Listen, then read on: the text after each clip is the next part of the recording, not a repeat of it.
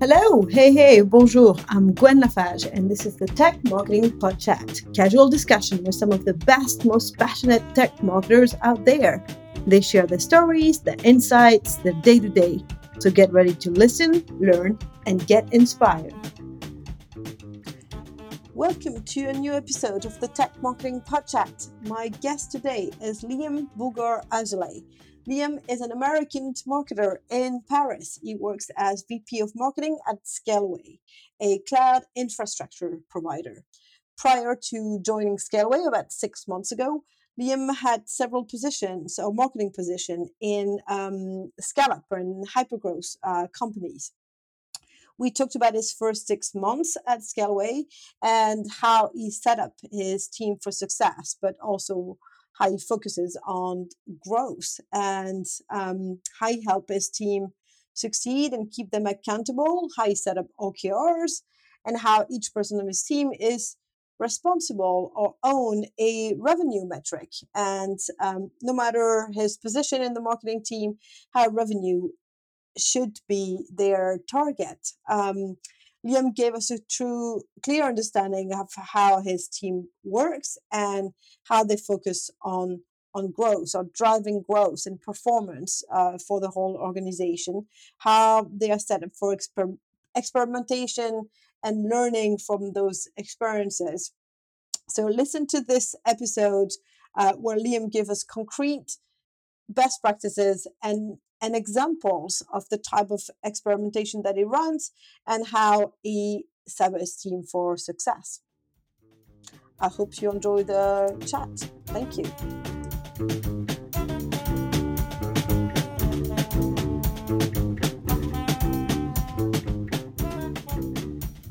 Welcome, uh, Liam. Really nice to have you with me today. Thanks. Thanks for having me, Gwen. Happy to be here so um so let's let's jump uh, right in. And like you you started as vp of marketing at scaleway about not even six months ago right? So uh pretty new job starting in the middle of a, a pandemic. Um what have the first six months been like? Yeah um i uh it's been very exciting. Um yeah so i started uh in april at scaleway uh running the marketing department. And um it's been hectic. Uh, the company's, I mean, in a good way, the, the company's growing very, very fast. Um, even even our parent company, uh, Iliad, which is a telecom company, is is is making a lot of uh, moves. Probably shouldn't say much more than that. Um, and uh, it, there's just been a lot of. Uh, we've really been moving from what we call like artisanal marketing to like hyperscale uh, marketing and and getting getting the structure in place. You know, we, we had a lot of success over the last three years, um, but it was probably uh, at the expense of building uh, a good process for how we want to do that 10x bigger. Uh, and so a lot of the reason I was brought in was both to uh, adapt the narrative and kind of do the job that I've historically done uh, of of defining and driving and deploying the the strategic narrative of the company, um, but also creating the mechanism in terms of processes and, and, team structure that allows us to get that message out and deploy it. Um, and I, and I think that's been um, that's been really tough. Yeah. That's interesting. So, what would you say are like? Uh, what are the first things that that you did? How do you go from being more yeah. What, what word did you use? Did you say archaic or like old school type of marketing to to becoming more uh, of a organization that managed to scale marketing? What are the first things that yeah i mean one of the, the the, first thing i started with was job scopes and okrs um, so i came in i really i tried to get a good assessment of how people understood their jobs why they were choosing to do what they were choosing to do how they were measuring performance. Um, and and really the goal there was was to get two things. One um, i really think marketing is at its most impactful when the team is accountable for revenue and I really wanted to connect every single person back to the revenue they generate. Um, we're a company that has a big self-service part of our business uh, uh, that has a low, you know, high volume, low low value, uh, and then there's all, and we also have a sales-led part of our business that is high value, uh, smaller volume, obviously. Uh, and so, making sure the teams understood that everything that we do, announcing a new product, preparing a tweet, everything is a is about what will get us to the growth goals and how is what we're doing connected um, back to that. So so a lot of what i did was not necessarily changing people's jobs as much as more precisely defining their scope in a way that'll make them uh, impactful. So for example um, you know we, we have seven product marketers um, and that that's a lot but it makes sense when you know that we have 45 or so products depending on what you count um, and so those are roughly div- divided up by the type of product um, and every one of them actually owns the revenue for that product portfolio. However, just because they own the revenue doesn't mean that they're going to run paid ads because that's very hard or that they're going to be the best at doing product launches or writing content. You can very quickly in product marketing get spread really thin. And so we also have a content marketing team that's responsible for creating content about products and otherwise. And we also have a paid acquisition team that's accountable for the impact of those campaigns and really trying to structure those teams such that they have joint objectives that are that are impact driven and it's really clear how people work together to to achieve a common goal. Um, and that honestly was the yeah go ahead. Yeah maybe so we um, understand as well like so what's the size of the team that you have? And like you said it's product marketing paid yeah. acquisition like if you can explain the the, the size and yeah. the structure just to get a good sense of definitely so by about. the end of the year the team will be about 20 uh, people by the end of next year will be probably 30 or so um, today we have five or six uh, uh, teams inside of marketing. So we've got uh, what I would call corporate teams, which are product marketing uh, and growth. Uh, those teams are what the, their scope is. Let's say global. Uh, it, it, covers it covers every market that we operate in. So product marketing, they own the product portfolio and the revenue associated with that. growth consists of two sort of types of profiles. One are growth product managers. So those are product managers that are in charge of a stage of the buyer journey, so acquisition, activation, or expansion, uh, and then paid acquisition. Um, uh, so uh, um, you know, generating generating paid acquisition. Th- that paid acquisition team in time will probably become its own team, but right now it's small enough that we can keep it inside of growth, and it and it works well that way. Uh, then we have what I would call local teams.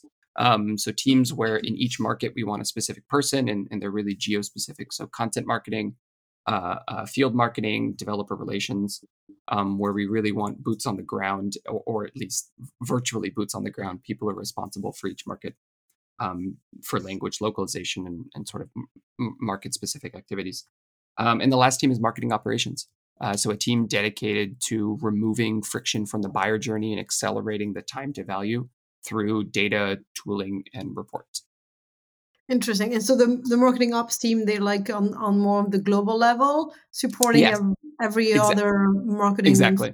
Exactly. Like, yeah, and your content team is on the local level. You mentioned. Yeah, so exactly. So, yeah. so that we they're they're they're they you know the destination for that team today. It's a team that we're building. So there's two people today, and there will be four or five by uh, in, in the next couple of years. Um, the goal is to have a local language content marketer for each of the key languages that we operate in. Mm-hmm. You know, mm-hmm. and given that we operate across Europe, that's a that's a that can quickly become a lot of languages.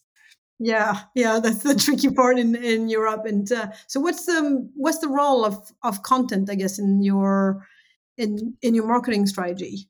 Yeah, I mean, broadly speaking, from an objective perspective, the the goal is to generate traffic, users, leads, and ultimately revenue through content. Um, sometimes content plays a different role. Mm-hmm. Sometimes it's about us being a distribution channel for a product launch. So they're supporting a broader objective around a product campaign. Uh, sometimes it's about just creating great content and and uh, uh, pushing out uh, a message to our audience that resonates with them. For example, one of our first content hires, uh, Hannah, she joined as an engineer in the content marketing team, and her only goal or her chief goal is to write great content for developers. We we write to developers. We want to sound authentic. And the way she does that is both by creating original content and also helping our entire 130 person product engineering department to produce content as well. So getting more content coming out from the company that will be authentic and, and appeal uh, uh, to, to our user base. The goal isn't necessarily uh, every single time to say, and now by Scaleway. The goal is to create create that motion. That kind of comes back to the brand hat. We want to create a close relationship with developers. We think that developers like learning and they like expertise. Education and expertise tend to be two of the two of the big E's for for a good uh, developer tools company. Um, and so we want to produce content to match that. Yeah, that makes sense. So yeah, I mean that's that's the tricky part I think with with somehow uh, content and having a specific content team. I found that like basically all the teams and every every activation that that you do, you need a different type of content. So you could kind of argue that content is like across the organization because whether it's like product content or thought leadership content or content that is specific for creating demand or generating leads so that it's like you will use it like throughout the throughout all the activities that that you're doing. Yeah and, and that's a good point and and that comes back to this um, topic we were talking about uh, uh, earlier uh, around the fact that we have different departments with different goals. So for example I, I run the marketing department. We also have a communications department and for the example of content we have an hr department each of which has a dedicated content team. Uh, mm-hmm. and and and the team isn't doesn't we don't so much own the medium of words. That's a pretty broad uh, remit. We own the impact and the means are what we provide to that team to do it right? right. so the content team owns generating interest via words so if we're doing words but it's not about generating short-term interest then then it's not in our remit right and so we have a very we keep the scope narrow the other thing is th- they don't own all words that generate interest because paid acquisition landing pages, email activation campaigns. And, and so we really narrow in that scope once again to say we really want to focus on ungated and gated content, mm-hmm. meaning blog, ebooks, occasionally webinar content if we think that's really the best way to deliver the message. Um, but but ultimately, the expectation is that every team will produce some level of content our growth PM that owns activation is accountable for the onboarding sequence because that is how we activate new users is, is by onboarding them. And so they're ultimately accountable for the impact of the of that language, which means uh, to some extent they're accountable for the copy as well and, and the content that goes with it. Likewise for product marketing, while they might not write every blog post for every launch, they're accountable for providing to the content team the key messages that need to be delivered so that it isn't something where everyone is making up in their corner with the story that they want to tell and, and that we dilute the, the message no that makes sense and how do you build that team for scale like and do you do you work with a lot of um, external partners and agencies or are you i guess that's something that all the yeah growing companies um, uh, face is like how do you scale because you always need more right more content more design, more pages, more ads. Um. Yeah, I mean, historically, I've worked with outside agencies. There's a few that I like. Um, shout out to Campfire Labs. They're pretty incredible Animalz in New York, uh, pretty good as well. Um, it's really buyer persona specific. So, you know, typically where I see outsourcing working well is where you can provide a really clear brief uh, and, and you don't need an insider to create the content. Um, so, a really good example of that is SEO content, right? We want to rank for our category. We need a category long form content to do that ideally it's also valuable. We can provide the value, and there's a lot of technical c- copy work that goes into just making sure that this thing is the best design. We don't actually need to own that internally. Um, and so there are things that we can outsource, um, things that at Scaleway we're not doing today, but that we will subsequently do. And there are things that we'll keep internally. I don't I tend to disagree with the notion that you need to produce more content to have more of an impact. Um, I don't think the New York Times publishes more content today than they did 10 years ago, but I think they're I think they're having a larger impact today. Um, you do get to a place where when something when when something works that you do once a month, you might want to invest more and do it once a week, and then you might want to do it every single day, and then you might want to have a whole team doing it, right? And so you do kind of expand, but you really like for editorial work to to to be successful, you really need to like try something, see it works, try to do it repeatedly and see if you can make it work consistently. And then you can really invest as, as much as you want as long as it's working.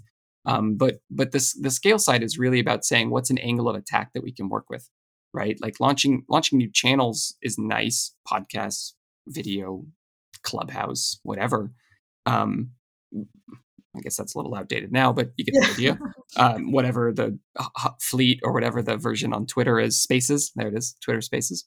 Um, but it really only matters if you know what you know what the story is, what you're trying to accomplish, and and you know you test it, and then if it works, you do it more. Um, and so we we really kind of have this like scale through experimentation approach, which is let's try something, and but the way we try it the first time is about measuring whether it's worth doing again. And if it doesn't, we don't say, oh, well, the experiment wasn't well designed, or maybe it didn't work because of some external factor. No, we design an experiment where the result tells us whether we do more of it. We write content.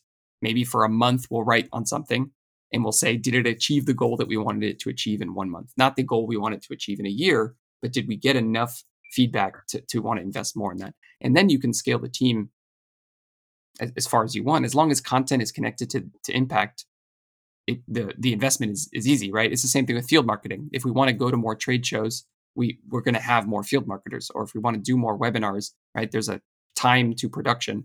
So, mm-hmm. so what we need to do is make sure that when we're doing only one webinar, that that webinar is impactful, then figure out how do we do five of those, then 25, then, then 50. And the, and the scale is kind of natural as long as you just scale the impact and you need more resources to get the impact. Yeah.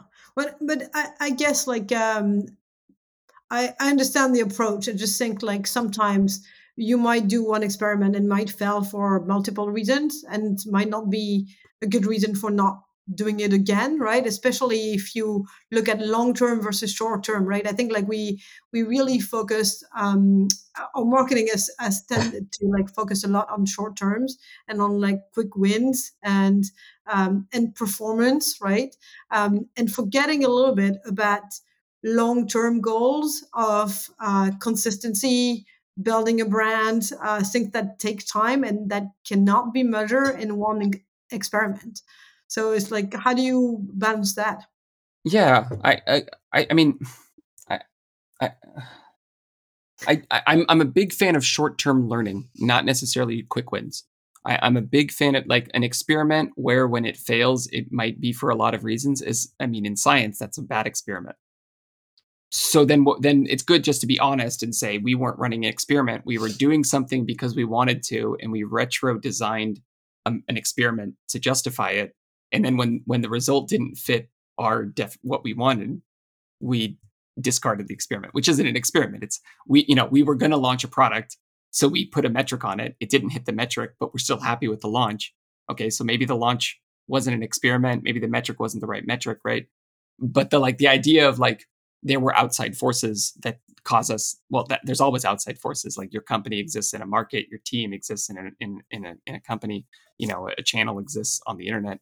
And so you you know the whole point of having this sort of feedback loop of is what we're doing working is about saying can i predict the impact taking into account the externalities?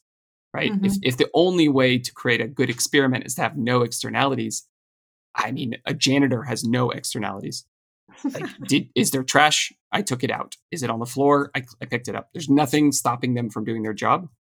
But every but, but it's also a very narrow scope narrow impact not related not a growth function. It's a it's a support function.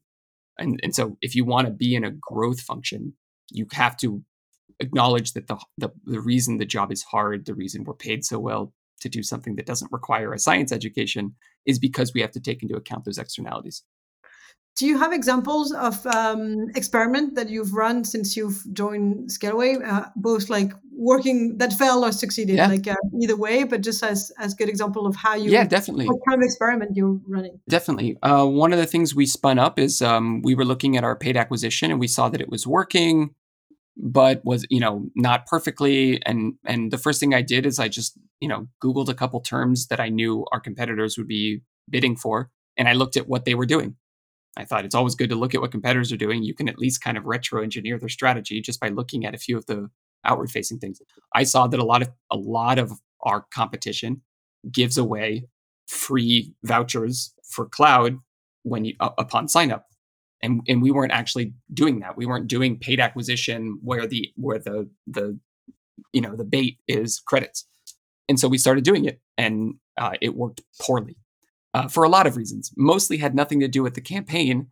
It had a lot to do with the technical infrastructure that it requires to create a voucher programmatically and, and give it to people, um, and and how we and how we do that today. But we but we learned super quickly why it was hard. We we spun it up. I, I we didn't ask permission from anyone. We just I, I didn't ask. You know, I, I said I don't care how much the voucher is for. Make it a million dollars. I don't I don't care. I mean, within reason, right? Make, make it the, the the smallest number that allows you to learn, right? Make it the number that allows you to learn the quickest. uh, and and no more. Um, and so that allowed us to learn really quickly that we had some, you know, missing links in the in the chain, and it allowed us really quickly to get marketing and sales around a table to say, okay, how do we want to approach this? What is, you know, do we want, you know, do we think that this is something we want to keep doing? Yes. Is it working? No. Okay, good. We learned that really quickly, and now we can kind of come up with a strategy. If we tried to sit down and define the perfect strategy without having that initial burst of data that was done quickly without design input, without product marketing input, nothing, just to generate data and, and see what breaks, and we would it would have just been an academic exercise, you know. And and so for and so for that, I really like going for the quickest way to get information because you know it's like trying to build a persona without interviewing anyone or like designing the perfect you know it's like when people want to design the perfect survey you know they're like oh i need to get as much feedback as possible so i need to get the right questions. Just call people. Call like five people. You'll know infinitely better what the right questions are after five calls versus sending out a survey and getting 200 responses that are worth nothing because you mm-hmm. realize the question was poorly defined right? And so and and, so I, i'm just much more in favor of going after that quick feedback and then afterwards letting it work you know and, and that's often antithetical to as you said consistency uh, around brand. We, often we want we we want to only put out the perfect thing because otherwise we risk this notion of consistency. But it's it's kind of false because at the end of the day one everything is brand. And and, and number mm-hmm. two a, a single person doesn't experience every version of everything you do. They only experience one and if that's inconsistent it's only inconsistent for them. It's not inconsistent for everyone. So it isn't so much about first we design the perfect thing that's on brand and then we try to figure out if it's impactful. First we build something impactful and then we come backwards and see is there anything about this that we might want to reel in? And how does reeling it into brand affect us? You know if the thing that's on brand is necessarily unimpactful maybe the brand is poorly designed even if it's consistent yeah. it, it might be consistent in the wrong way right you know we might be you know we might say our key arguments are a b and c and in order to be on brand we need to stick with them but if neither of those three arguments work and argument four does work is argument four off brand or is the brand off yeah, I believe they they definitely need to like um, work together. You need to think about how to to kind of build your brand in everything you do, but um, but not at the expense of like performance, right? Because uh, obviously, if if something like feels really on brand but doesn't deliver any results, what's the point of it, right? Yeah. So um, so yeah, I think it's what, it's how to make it both uh, work together. What I found on that on that topic um, you know, I, I found that brand is often put into a support function, and and that's fine. The sort of brand communications or brand design, and that's fine. It's supporting other teams that are growth functions. But I find brand is much more effective at accomplishing its final goal when it is actually accountable for revenue and, and a specific subset of revenue that only brand can claim accountability for. And so, what I generally measure success on. It's not something we do at Scaleway today because again, it's it's not my uh, team, but it, but it is what we did at 360 Learning, where I was before, and at previous companies. Is we look at organic inbound interest. We look at people who type, you know, cinch, come on, create an account. No camp, no paid campaign, no content, anything. Because while you know nothing from a data perspective, which is very frustrating to demand gen and performance marketing, you can deduce only one thing that the person knew who you were before they got there i.e they knew who they knew your brand right and and so what i tend to look at is the percentage of overall revenue new revenue per month you know cohort based revenue or uh, uh, mql generation if you're if you're more a sales led motion that is coming in through organic inbound. Then then there are you know there are channels that you can push that right? Like content can be seen as an organic inbound channel. It is a way for people to opt into your brand as opposed to being you know pushed out to them. Um, but it but it really gives a good idea of does my brand resonate if people are when they when you know when they google a term they see you know cinch.com or scaleway.com and they go i do want to click on that that's already a value judgment on the brand yeah, I, I, I mean it's it's a good point, and I think it's part of it, and it's part of what Run does. I would argue that it does a lot more than that because it also and ultimately what you want is for it to help reduce your cost of acquisition, right? Which mean that when someone um, start engaging with the company or come through from like a, a paid ad or, or whatever right and start to talk to the sales team it goes faster because they already know you they already trust you they've read a bunch of your content they've engaged with with your company before. And so i think like it's it's maybe. um it, yeah it's it's part of that as well right? It's not just some someone searching for like the name yeah, of the company the the hard part with a, like focusing on cost of acquisition is the lack of account like the lack of autonomy which is if you're not if, if the paid acquisition team increases their budget well then the cost of acquisition just went up and does that mean your brand is less well known no it just means you're you have a you know a, a threshold or a, a tolerance Where, whereas at the end of the day the way you reduce the cost of acquisition is is by acquiring users for free uh, i.e., organically, so to speak, right? Yeah, um, exactly. uh, with you know, and, and, so looking at the pool and saying, look, we don't know how people came in. We can sometimes deduce it. We can ask them questions. Did you hear about us from the analyst that we have a relationship with? Did you, you know, have you read some of our content before? Did you see us on Hacker News?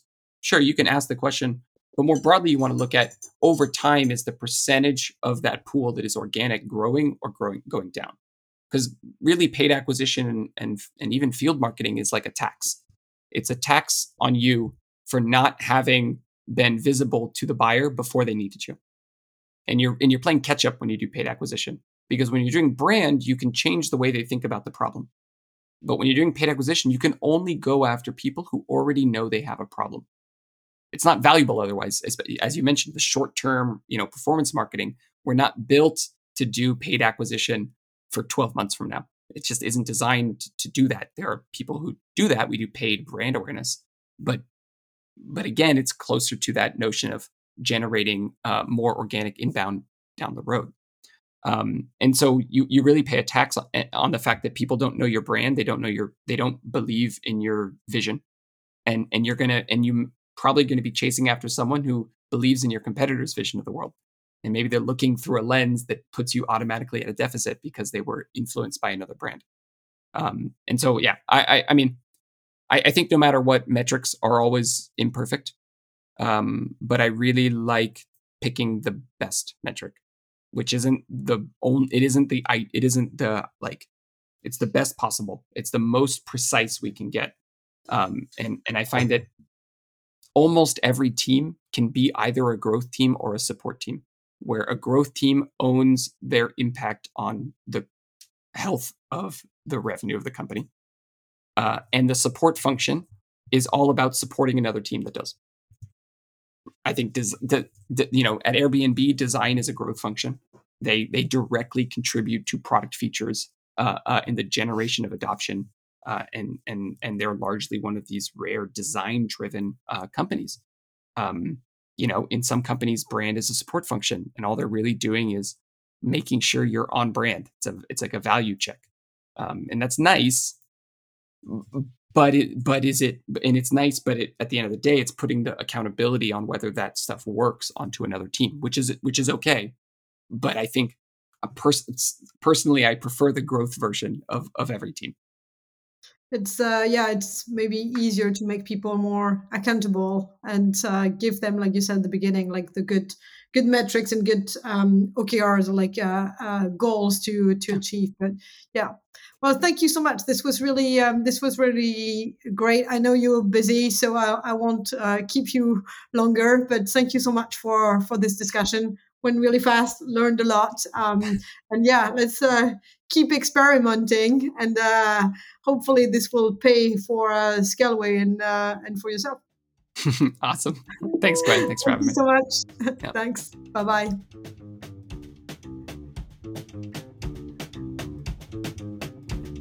Thank you for listening to this episode of the Tech Marketing Pod Chat. I hope you had a good time. I know I did. If you learned a thing or two, feel free to share this episode and also let me know. I'm on LinkedIn. Please connect, share your thoughts, and I'll see you there. Bye bye for now.